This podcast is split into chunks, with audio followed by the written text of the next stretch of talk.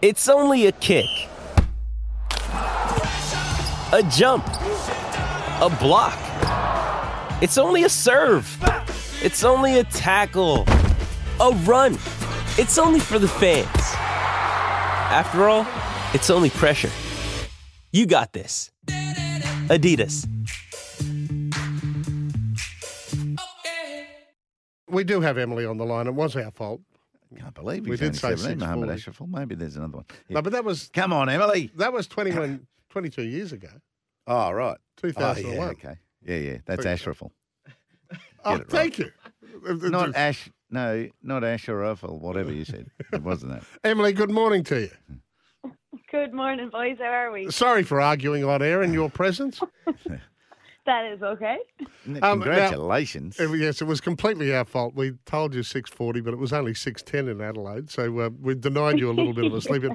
Now, from the rolling hills of the Curragh and places like that, and I know you've been out here for a while, tell me you've never, ever been to a place like Birdsville ever in your life.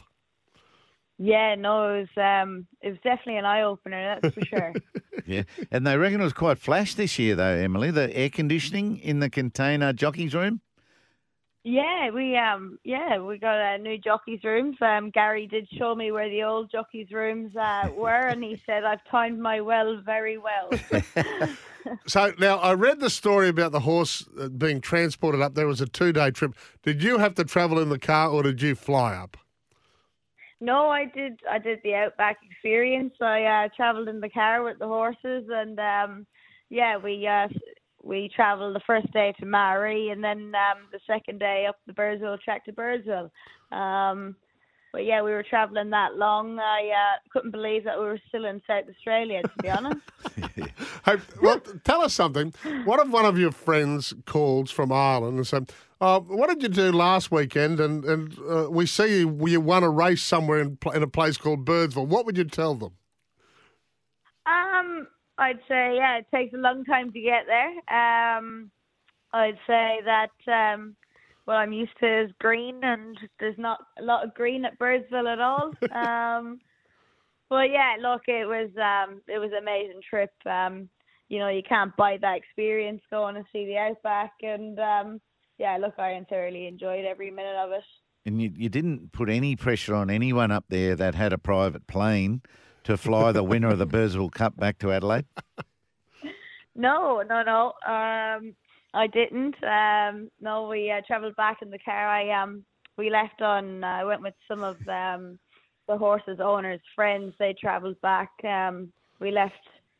We left Monday at around five a.m. and we travelled straight through, um, right through to Adelaide. So it was like about a fourteen-hour trip non-stop. So um, it was like doing one leg of um, the flight, long haul flight going back to Ireland. But um, look, we got through it, and um, we had a few laughs along the way, and seen a dingo on the way home. So I wouldn't have seen that if I was in the air.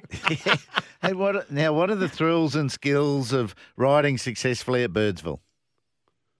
Oh, look, um, I obviously we had a plan to um, go up there and um, win the cup, and I had two rides beforehand, one Friday and one earlier on the Saturday, and um, I got absolutely bombarded with kickback. This horse I was riding on Friday didn't really travel and um, didn't like the kickback, so um, I uh, I definitely seen a lot of the track. Uh, it hit my face anyway. Um, and uh, yeah, when it when it did come to um to leading in the Birdsville Cup, yeah, that was the one plan we wanted to do. I was sick of getting hit by dirt at that stage. So was it little pebbles or just dust and dirt, basically? Because you got Neodium pretty much to the front and, and stayed there and said, "Come catch me."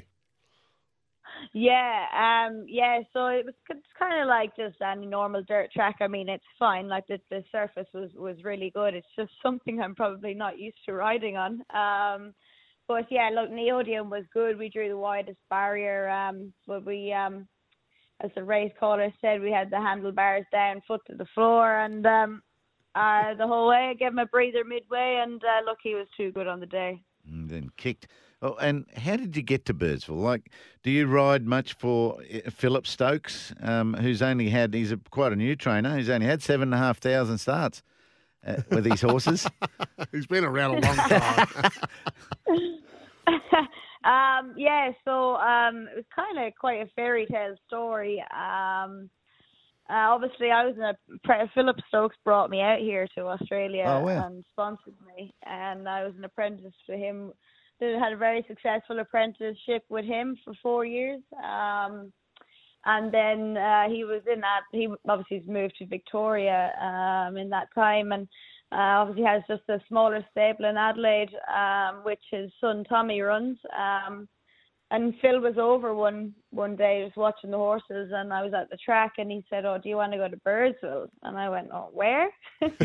um, so he actually he actually grew up um, not too far from Birdsville. He's never won the cup. Uh, he I think he might have ran second as a jockey. Yeah. Um, in it, but he grew up around there as a young lad. So going back there, um, with his little Irish apprentice from a few years ago, and go, yeah, to go and win the cup now is uh, for uh, for the owners um, who live at Birdsville as well, and they haven't had a win in the cup for 23 years. So um, it was a real fairy tale. Yeah, the owners are from the area. Um, Phil used to, um, he grew up there as a young lad, and um, and yeah, and I obviously was an apprentice to him and wouldn't be in Australia if it wasn't for him. So uh, yeah, a little bit of a fairy tale, and we got the cherry on top of the cake. And of course, uh, the place it, it's it's its 141st anniversary. Hills There's 115 residents that grows to 6,000 for the race weekend, the Friday and Saturday. Uh, tell me, there wasn't a little tipple had uh, just to celebrate after the race win.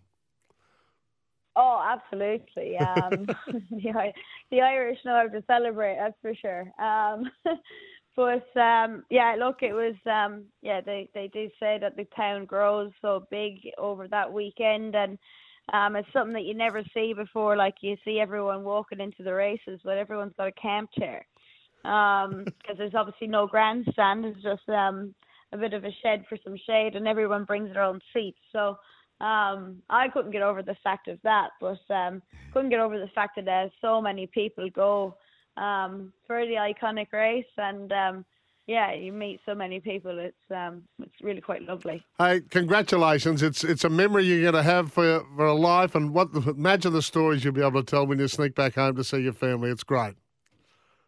Brilliant. Thanks very much for having me.